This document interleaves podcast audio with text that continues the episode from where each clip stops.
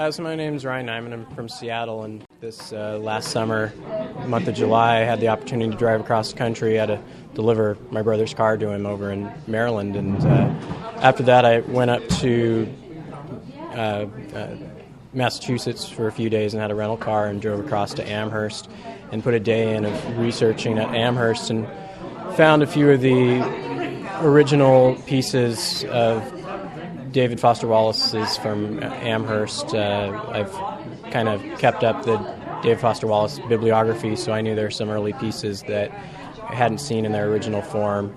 And uh, one of the pieces I came across was not even listed in the bibliography. It's the planet uh, yeah. uh, and how it relates to the bad thing or whatever the full title is.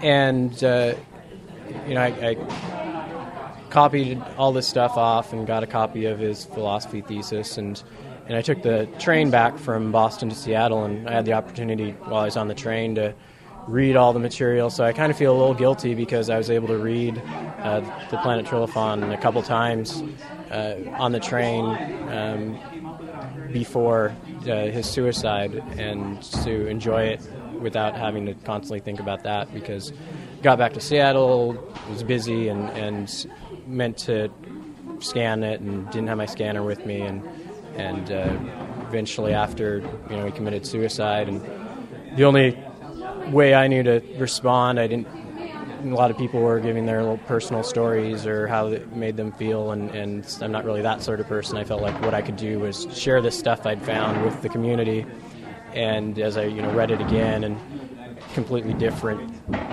way you read it now uh, with that in mind because uh, it deals with depression and and uh, with, and uh, about taking these antidepressants and is very autobiographical in nature um, and you know so that's that's really it. And so started putting that and these other pieces up the the newspaper that he and Mark Costello had written for and, and edited and his letters to the Amherst college newspaper. Found a couple of those and, and a couple other pieces, and uh, started kind of sharing them with the Wallace L list.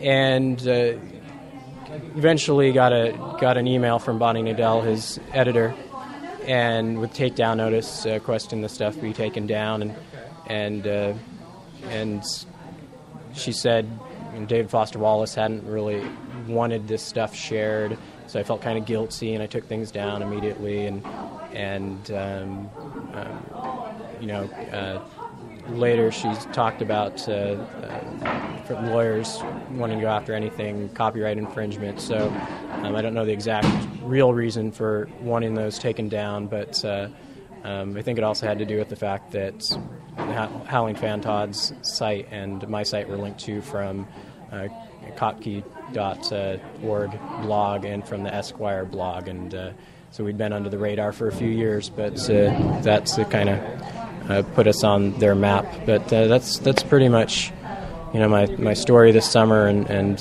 how, you know, uh, those things ended up being found and shared.